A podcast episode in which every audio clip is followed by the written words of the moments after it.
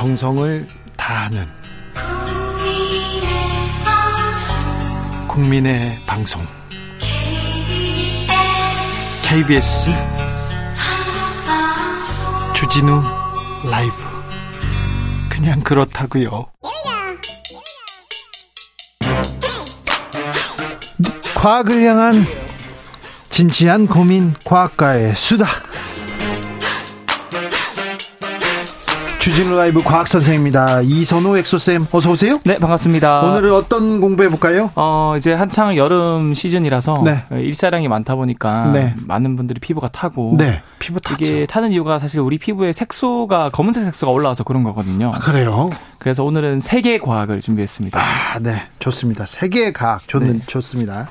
그래서 사실 우리가 자연계 인간을 네. 포함해서 이 색깔을 만들어내는 방법은 크게 두 가지 방법이 있거든요. 예, 그래서 몸에 지닌 색소로 네. 색깔을 만드는 방법 이런 거를 이제 색소색, 네, 음, 색소를 만드니까 색소색. 네, 반대로 색소가 전혀 없는데 특정 구조를 독특하게 만들어서 이제 빛의 굴절 반사를 유도해서 특정 색깔을 만들어내는 걸 구조색이라고 합니다. 구조색. 네. 그래서 예를 들어서 우리가 이제 설거지하다가 네. 이 비누 거품을 보면 이 햇빛 같은 거에 비추면 무지개 빛깔이 그렇죠. 보이지 않습니까? 예. 근데 사실 비누 거품 자체가 이 무지개빛 색소를 가지고 있는 건 아니거든요. 예, 그래서 이런 비누 거품은 대표적인 구조색. 구조색. 아, 네, 알겠습니다. 이런 거 시험 문제 또 나오죠.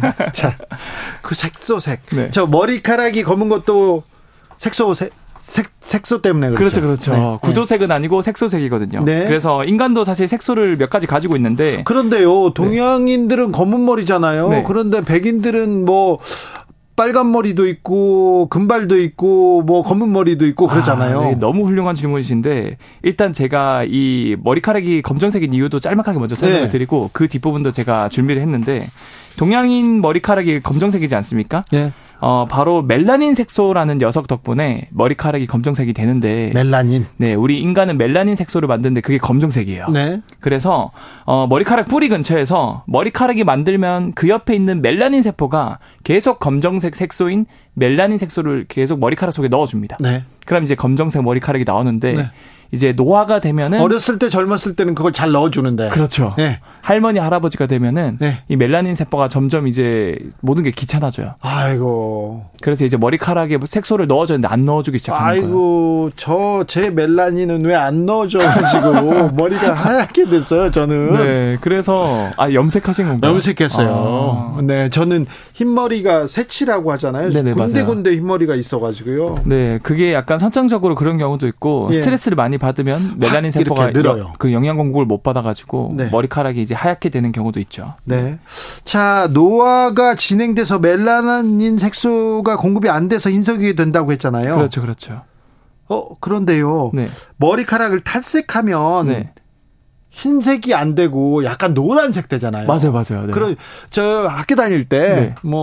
뭐 엑소쌤은 안 그랬겠지만 맥주로 머리를 감거나 소독약으로 머리를 이렇게 하잖아요. 그러면 약간 탈색되거든요. 네. 아, 그렇게 약간 이제 예, 어, 그렇게 하고 다녔죠. 어, 이제 멋부리는 느낌으로. 모르겠어요. 왜 하는지는 모르는데 학교 네. 때는 그냥 좀 그렇습니다. 예. 어. 그런데 왜 그런 건가요? 그래서 많은 분들이 또 궁금하시는 탈색하면, 게 예. 이제 멜라닌 색소가 빠지면은 할머니 할아버지가 머리카락이 흰색이 되는 것처럼 네. 그럼 탈색하면 흰색이 돼야지 왜 노란 색깔이 될까? 네. 네, 공교롭게도 우리 몸에는 멜라닌 색소가 두 종류가 있습니다. 예. 한 종류는 검정색 멜라닌 색소고요. 예. 남은 한 종류가 노란 색깔을 띠는 멜라닌 색소가 있거든요. 아, 그래요? 그래서 제가 말씀드린 우리가 일반적으로 알고 있는 검정색 색소가 유멜라닌이라 그러고요. 예. 그다음에 노란색을 띠는 멜라닌 색소가 있는데 얘를 페오멜라닌이라고 합니다. 네. 근데 우리 동양인 같은 경우는 이 머리카락 속에 검정색 색소인 유멜라닌이 아주 많고요. 예. 페오멜라닌은 노란색 색소를 띠는 페오멜라닌은 별로 없어요. 예. 그런데 이 상태에서 이제 탈색을 하면은 검정색 색소인 유멜라닌만 주로 벗겨내거든요. 네. 그러면 그 속에 숨어 있던 노란색 색소인 페어멜라닌이 드디어 나오기 시작하는 거죠. 네, 이게 네. 그래서 노란색으로 보이는 거고요. 근데 서양인들은 금발이 많지 않습니까? 네. 흑발보다는. 아, 아주 많지는 않아요. 근데 많은 편이죠. 맞아, 맞아요. 네. 그래서 그 서양인이 많은 이유가 예. 유멜라닌 검정색 색소가 상대적으로 별로 없어요. 네. 그리고 페어 멜라닌인 노란색 색소가 머리카락에 많아서 예. 노란색을 띠고 있다. 알겠습니다. 네. 아, 제가 왜 그렇게 많지 않다고 얘기했는데 네. 왜그 서양 사람들은 다 금발 아니야, 다 블론디 아니야 그랬는데 제 아는 형이 안과 의사인데 예. 그 눈동자를 보고 눈동자 색깔을 보고 머리카락 색깔을 보더라고요. 잘 네, 봐라. 저 그 블론디 아니야. 다 저 사람들 다 염색하는 거야. 어. 거의 대부분 염색하더라고요. 맞아요, 맞아요, 예. 맞아요. 눈동자 색깔도 다르잖아요. 맞아요. 이것도 사실 색소와 관련이 있는데요. 예. 어, 이제 서양인 분들 중에서 이제 파란 눈동자 또는 있죠. 초록색 눈동자 가진 분들 있지 않습니까? 예. 어떻게 보면은 굉장히 신비로운 눈 같은데 네. 사실 우리 몸에서는 파란색 색소, 초록색 색소는 못 만들거든요. 예. 그럼 어떻게 이렇게 파란 색깔이 나올까? 그렇죠. 파란 눈 가진 사람이 있어요. 그래서 이거는 아까 제가 말씀드린 색소색은 아니고 구조색이라고 볼 수 있어요. 아, 그래요? 네. 그래서 어떻게 보면 이거는 이 한국인이 되게 좋은 거예요. 네. 동양인이 좋은 이유가 눈동자에도 멜라닌 색소가 많거든요. 네. 많으면 많을수록 빛을 잘 흡수해서 검정 색깔로 보여요. 예. 그런데 멜라닌 색소가 인종별로 조금 조금씩 없어지거든요. 네. 근데 서양인들은 멜라닌 색소가 동양인에 비해서 좀 없다 보니까 네. 빛이 와서 산란이 많이 됩니다. 흡수가 안 되고. 네. 그러면 가장 산란이 잘 되는 빛인 파랑 색깔이 산란이 돼서 우리 눈에는 파란 빛 또는 초록빛으로 이제 눈동자가 보이는 거죠. 아, 그렇군요. 그래서 서양인들은 동양인에 비해서 밤에 햇빛을 많이 흡수를 못 하다 보니까 멜라닌 색소가 없어서 밤에 잘 못 봐요. 아, 그래. 야맹증이, 야, 야맹증이 심하고요. 네. 네. 아, 눈동자가 빨간 사람도 있어요. 어, 맞아요. 그래서 간혹 빨간 분을 빨간 눈을 가진 분이 있는데 네. 이런 분들은 아예 색소가 없는 분들이거든요. 그래요? 네, 이런 분들이 이제 알비노증이라 그래서 아, 그러면 네. 제가 말씀드린 이제 네. 그 멜라닌 색소를 아예 못 만듭니다. 네. 그래서 그런데 어떻게 빨간 색깔로 보이냐? 예. 그거는 사실 빛을 흡수하는 멜라닌 색소가 아예 없으니까 네. 이 햇빛 자체가 눈동자를 뚫고 네. 이 뒤에 혈관이 반사되어서 보이는 거거든요. 아하, 그렇군요. 그래서 혈관이 비쳐서 보이는 거다라고 네. 보면 될 것 같습니다. 저 어렸을 때 눈 주변이 빨겠습니다. 눈 두덩이가. 네. 자, 그런데요. 어, 여름에 네. 타지 않습니까? 타면 검어지잖아요. 맞아, 이것도 맞아. 멜라닌 색소하고 관련 있습니까? 어, 맞습니다. 그래서 사실 우리 피부도 자외선을 막아주기 위해서 아까 제가 말씀드린 검은색 색소, 머리카락, 눈동자뿐만 아니라 피부에서도 만들어내거든요. 예. 이 멜라닌 색소가 피부에 만들어지면 자외선이 멜라닌 색소랑 부딪혀서 힘을 잃어요. 네. 그럼 결국 자외선이 우리 세포를 공격해야 되는데 멜라닌 색소를 막고 일종의 방패 역할을 해주다 보니까 네. 우리 목이 우리 몸이 이제 자외선에 어, 방어력을 가질 수 있다라는 건데 네. 어, 결국 이러한 멜라닌 색소는 여름에 많이 만들어집니다. 네. 왜냐하면 여름에 자외선이 많으니까요. 네. 그래서 여러분들이 주의하셔야 되는 게 네. 여름에 이제 멜라닌 색소가 많이 만들어지니까 가을에는 자외선은 굉장히 강해진 피부로 이제 발전할 수 있거든요. 우리 사람이. 예, 예, 예. 근데 또 겨울 되면은 또 자외선 양이 떨어지니까 멜라닌이 확 줄거든요. 네. 그런데 이제 겨울 지나고 이제 봄빛이 따사롭다고 자외선 차단제 안 바르고 나가면은 네. 그때는 굉장히 우리 몸이 자외선에 취약해져 있는 상태라고 합니다. 봄볕, 봄볕을 조심해야 된다. 봄볕을. 오히려 봄, 여름, 가을, 겨울 중에서 네. 봄의 일사량이 여름보다 훨씬 높아요. 아, 네. 그래서 봄에 더 자외선 차단제를 신경 써서 바르는 걸 제가 추천을 드립니다. 네. 근데 어떤 사람은 뭐 햇볕에 가도 하얗고요. 어떤 사람은 계속 이렇게 잘 타고 막 그래요. 저는 좀 잘 탑니다. 제가 추천드리는 건 사실은 네. 뭐 몇십만 원짜리 화장품보다 네. 이만 원짜리 자외선 차단제 바르는 게 이게 많은 피부과 전문의분들이 말하는 게 가장 피부 노화를 막을 수 있는 효과적이면서 저렴한 방법이라고 하고 네. 하더라고요. 네. 심경영님께서 스머프는 멜라닌 색소가 엄청 적은 건가요? 그래서 파란 건가요? 얘기합니다. 어, 이게 정확하게 구조색으로 빛이 산란이 돼서 스머프가 네. 파란색이 되지 않았나. 어, 보면 좋을 것 같습니다. 과학 선생님이었습니다. 이선우 엑소쌤 감사합니다. 네, 감사합니다. 교통정보센터 다녀오겠습니다. 임초희 씨.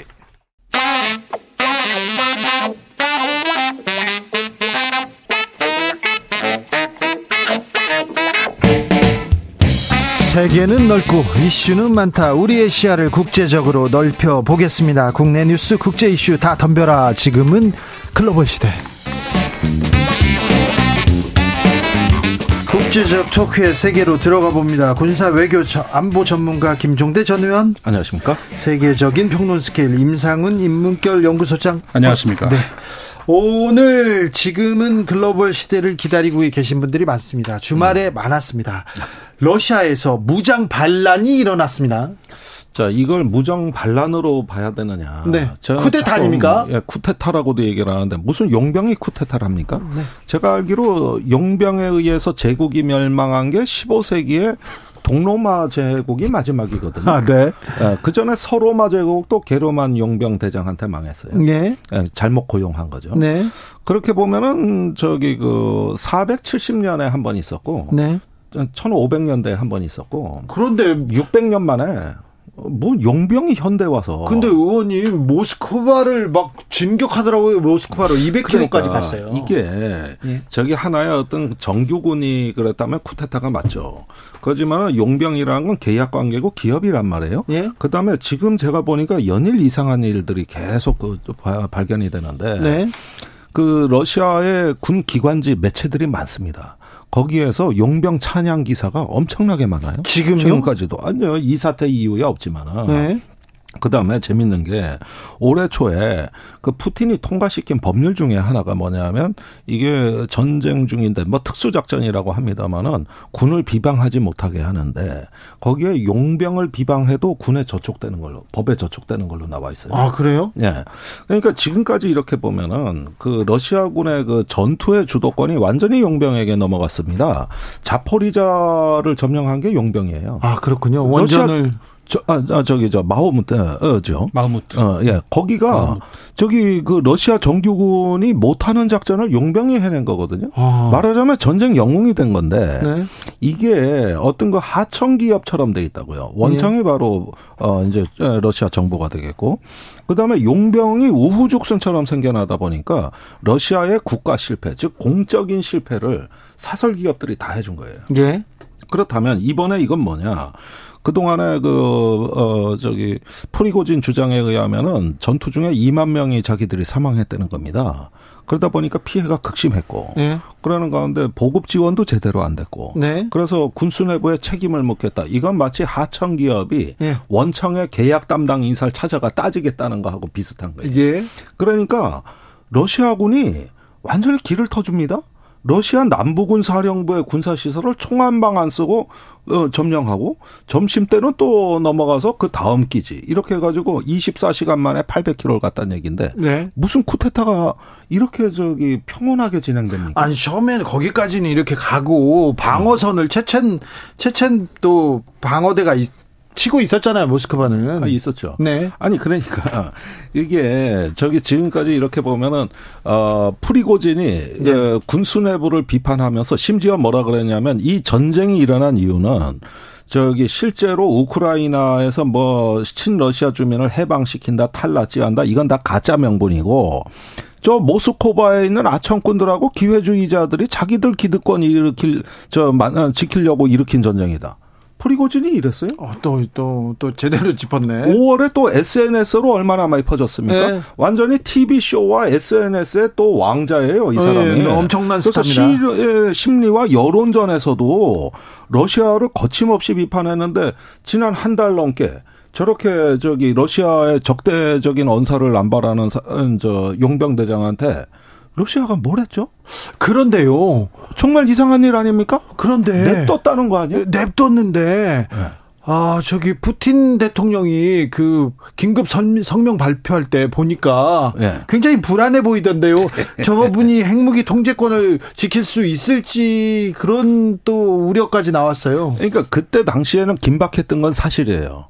그러나 이거는 오래전부터 예고가 돼 왔고 또 분위기가 심상치가 않았어요. 그때마다 푸틴은 이 용병에 대한 미련과 애착을 못 버린 겁니다. 예? 실제로 밑에 국방장관하고 총참모장한테 지시해도 안 되는 걸 용병이 해냈고 예? 그걸로 자기가 위신을 세웠고 또 이런 용병 사설 기업이 왜 생겼냐? 그 배우가 누구냐? 푸틴, 푸틴 자신입니다. 네, 푸틴이 만들어. 그러다 보니까 여기는 그 저기 통제하는 방식이 정규군과 다를 뿐이지 명확하게 자신의 일부로 본 거예요. 예. 그래서 이번에도 잠시 긴장했던 건 사실이지만은 이 용병 집단의 싹을 제거할 생각은 여전히 없어요. 아 그래요? 타협이 되는 거예요. 얘기가 타협이 됩니다.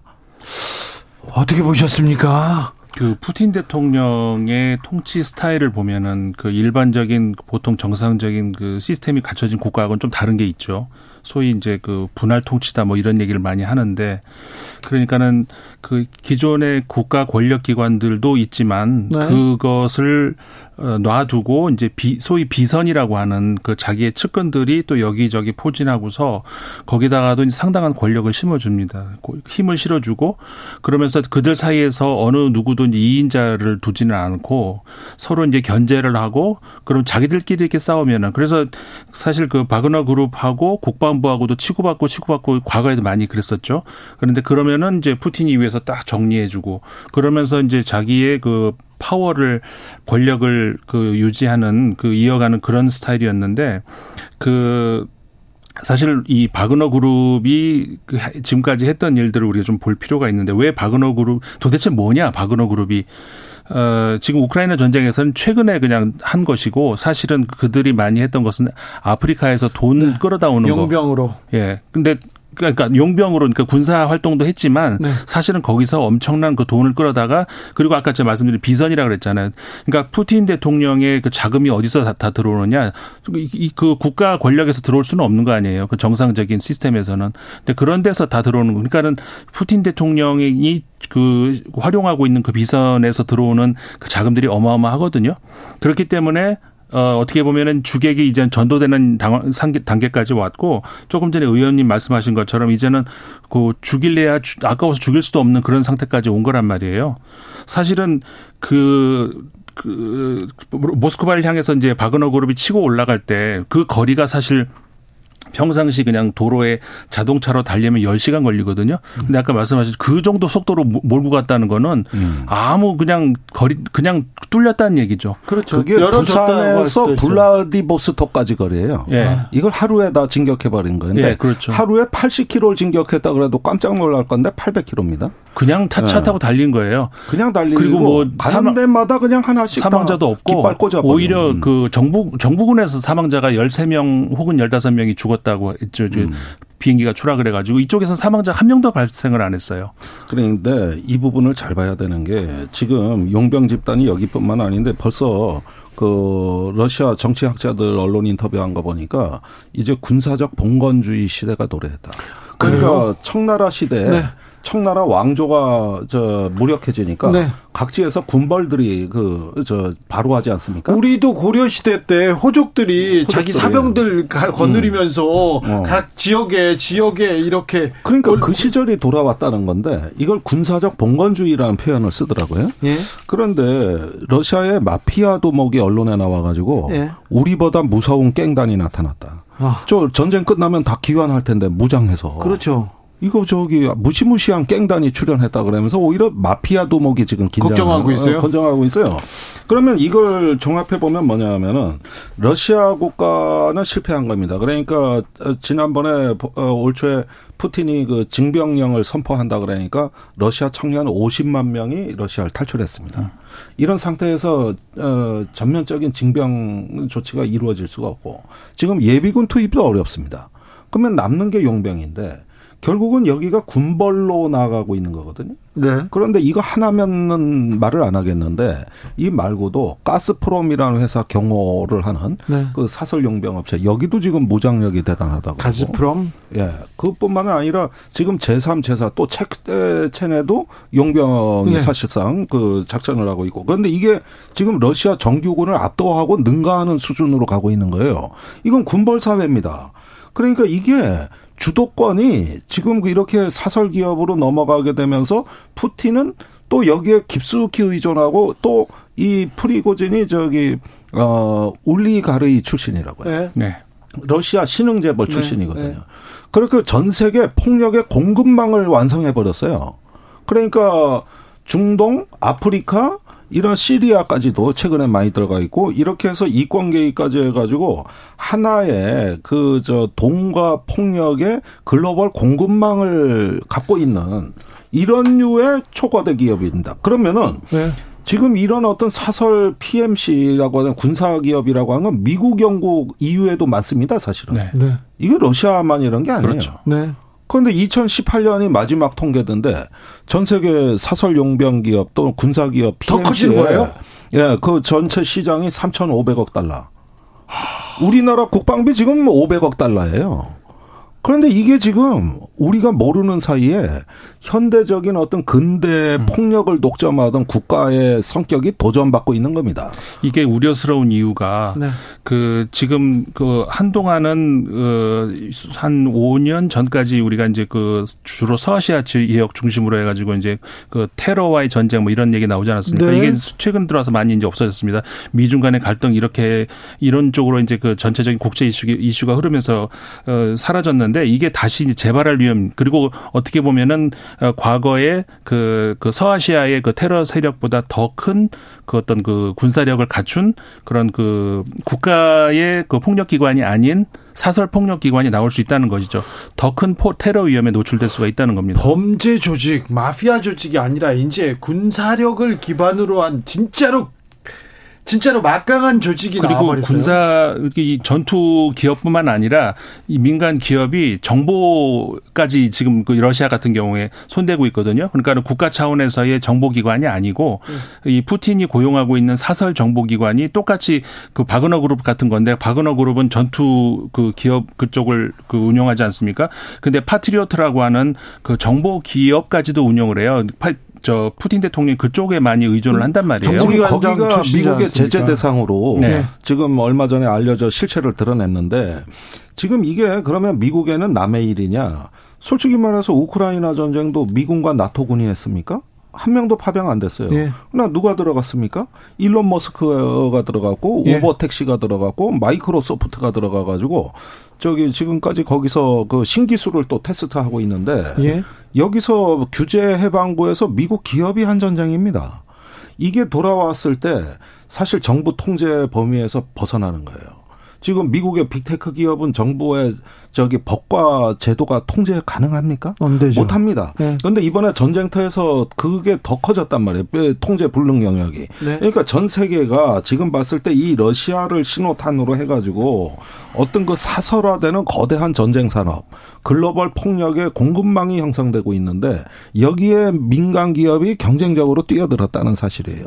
이 불편한 진실 위에서 앞으로 지정하게 주요 행위자가 누구까지인가도 봐야 돼요.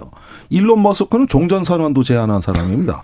이 사람은 기업인이기도 하고 외교관이기도 하고 초월적 존재예요. 음. 그러니까 이게 합니다. 예, 이게 지금 미국과 러시아에서 저는 동시에 벌어지고 있는 건데 그 미국이야 정부하고 협조가 잘 된다 그러지만 지금 러시아에서는 이거는 제가 보기에 옛날에 어떤 글로벌 테러 조직으로 알카에다라든가 여러 어떤 그 IS 같은 이런 어떤 그 조직으로 진화하지 말란 법도 없는 거기 때문에 이번 사태가 서방에 꼭 좋은 신호만이 아니라는 거예요. 그렇죠. 지금 벨라루스에 그 프리고진이 네. 도착을 해 있고 군 기지를 하나 접수할 예정이거든요. 네.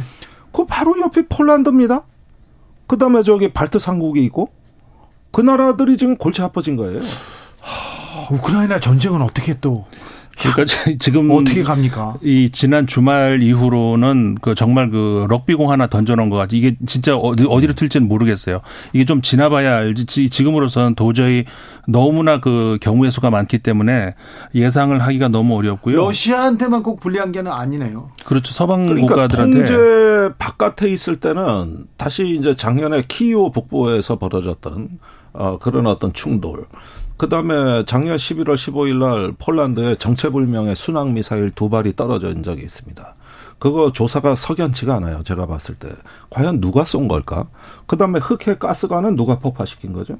이거 범인 밝혀졌습니까? 아닙니다. 이 전쟁은 광범위한 회색지대에서 우리가 모르는 기망과 음모와 그 공작이 너무나 많아요. 그렇다면은 이런 과정에서 하나의 어떤 작은 무장 집단이라 하더라도 그것이 어떻게 활동하느냐에 따라서 나비 효과 같은 어떤 지정학의 충격을 줄 수 있다는 거예요. 네. 그런 면에서 통제 영역 밖에 존재한다는 거. 심지어 이번에 바그너 그룹은 다른 지역에서 전쟁에 개입할 때 미국이 하고 수호이기가 전투기까지 운영한 집단입니다. 여기가. 거기에다가 이제 저기 여론전에 능해 가지고 이번에도 텔레그램으로 러시아 시민들에게 메시지 전달하는 거 보십시오. 거기에다가 러시아에 지금 대형 광고판이 이 저 무장 이 소동이 있고 난 지난 주말 이후에도 지금 저기 그 러시아 각지에서 와그너 그룹 그 전광판에 모병 광고가 지금도 뜨고 있습니다. 그래요? 네, 지금도 그걸 통제 못 하고 있다고요. 지금도. 그룹에서 이렇게 지나가면 시민들이 와가지고 사진도 찍고 환호하고 막 그러더라고요. 그러니까 여론에 벌써 SNS로 이게 저 심리전을 할 줄 안다는 거예요. 그런데 푸틴은 그거에 무능해요 또. 그 사람은 인터넷을 잘 몰라요, 역으로도. 이게. 예, 푸틴 네, 대통령이 좀 우려스러운 게 얼마 전까지만 하더라도 그 러시아에서 이제 푸틴 세력을 무너뜨리고 새로운 러시아를 재건한 뭐 이런 것들이 서방 국가에서 많이 나왔는데 네. 이제는 푸틴을 걱정하게 생겼어요. 왜냐하면 그렇죠. 이게 무너졌을 때 러시아가 어떻게 될지 모르는 거죠. 아, 이거 핵을 컨트롤해야 되는데 불안 사실 가 커요. 이 바그너 그룹이 러시아로 진격해 올라가는 정보를 미국은 알고 있었거든요. 그래서 미국 저 백악관뿐만 아니라 의회에서도 네. 수뇌부는 알고 있었어요. 근데 네. 정작 푸틴은 그걸 모르고 있었다는 거 이게 진짜 심각한 문제라는 것이죠. 근데 사실은 이게 러시아의 어떤 국가 실패 신호냐. 지금 우리가 가장 주목이 되는 건 이건데 이번에 푸틴이나 그 주변의 무능력을 우리가 봤단 말이에요. 네. 그러면은 푸틴 정권이 과연 무사할 수 있느냐, 저 지속될 수 있느냐. 네. 지금 이걸 이제 서구에서는 일제히 여기에 집중하면서 위험하다는 신호로 해석하는 것 같아요. 네네. 그러나 푸틴은 전복되지 않습니다. 이번에 그 바그너 그룹의 주적은 푸틴이 아닙니다.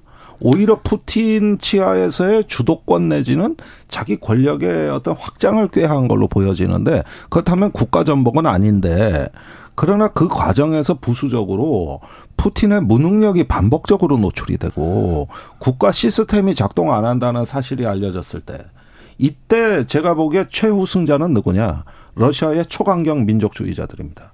푸틴보다 더 강경한. 왜냐? 무질서와 네. 무정부 상태의 이미지가 나타나게 됐을 때 지금 그 저기 바그너 그룹이 이게 환호를 받는 이유도 전쟁 영웅이기 때문이거든요. 그런데 그런 강경한 목소리에 편승할 가능성이 있는 거예요. 하, 이게. 네. 독재가 무너지면 더 나은 세상이 오겠지. 아니요, 더 혼란할 수도 있어요. 아니, 그래서 로버트 카플란이라고 이라크 전쟁을 지지했던 사람이 나중에 입장을 바꿔 뭐라 그랬냐면 어떤 압제와 폭정도 무정부 상태보단 낫더라. 네. 그게 이라크 가서 보고서 한 얘기예요. 지금 지금 푸틴이 핵 핵무기를 쓰면 어떻게 하지? 그 걱정이 아니라 지금 핵무기를 잘 지금 뭐지? 간수할 수 있을지. 예, 간수 못하면 어떻게 하지? 이 걱정을 해야 됩니다. 7939님 이러다 아이언맨 영화에 토니 스타크 같은 사람 나오는 거 아닌가요? 이미 나오지 않았습니까? 네. 그래서 약간 어떤 그 국가 권력에 대한 이해가 포스트 모던 말하자면 기존의 그 질서정연한 사고로는 이해가 안 되는 직관에 어긋나는 현상이 네. 보면서 일제는 우리가 알아야 될 것은 국제 정치에서 지정하게 행위자의 변화 조짐이 보인다는 거고 그런 어떤 사설 기관들이 시민에게 더 빨리 다가갔을 때 굉장히 위험한 일이 벌어질 수 있다. 이것이 러시아 학자들 얘기대로 저는 군사적 신봉건주의가 도래하고 있다는 경고를 굉장히 무겁게 받아들여야 된다. 조현수님께서 수능 걱정할 때가 아니네요. 지금 국제 정세가 국제 질서가 새롭게 재편되고 있습니다. 이제 하, 전쟁의 시대가 도래하는 거 아닌가 이런 아, 이런 위기감은 스멀스멀 기어 나옵니다. 이거 걱정입니다. 음. 이 우크라이나 전쟁 어떻게 되는 건가요? 그러니까 이 우크라이나 전쟁이 향방이 어떻게 될지가 오히려 그 가만히 전쟁을 평소대로 하는 게 차라리 더 안전한 거 아닌가라는 그런 그 우스갯소리가 나올 정도가 그렇죠. 돼버렸단 말이에요. 네네. 어그 주변 국가들까지 지금 아까 저 김종대 의원님 말씀하신 것처럼 바그너 그룹이 이 저 우크라이나의 동남쪽에서 주로 이렇게 저 활동을 하다가 네. 벨라루스로 가버렸단 말이에요. 네. 북쪽으로 하는 것이죠. 결국은 키이우에 더 가까이 접근된 것이고 그다음에 이웃 국가들 폴란드나 폴란드. 예, 네. 그다음에 발트 3국까지 네. 그 사정권 안에 들어온 이 마당에 더구나 만약에 만약에 이 발트 바그너 그룹이 푸틴 대통령의 통제권을 만약에 벗어나게 된다면 이게 결정적인 이번에 푸틴의 실수거든요. 네. 그러니까 저 러시아로 진군에 올라갈 때도 한 번도 나는 푸틴을 겨냥한다고 얘기를 한 적이 없어요. 아, 그렇죠. 여기는 국방부 끝 나와라 이, 네. 이 얘기를 했지.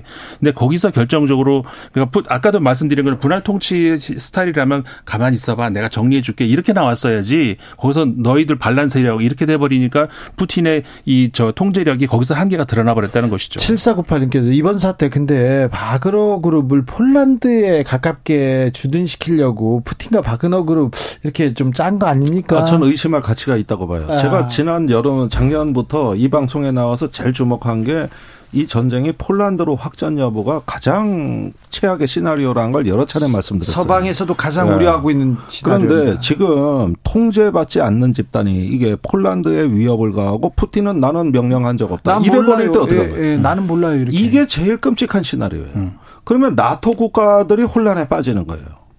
이게 푸틴은 자기는 명령을 안 했다는데 주적이 안 보이는 상황이 되는 그렇죠. 거죠. 어디서 정체불명 미사일은 날라오고 아니면 테러가 자행된다든가 이래서 나토 국가에 대한 어떤 그 실질적인 위협이 가해지고 이때 나토가 어떻게 판단해야 되는 거죠?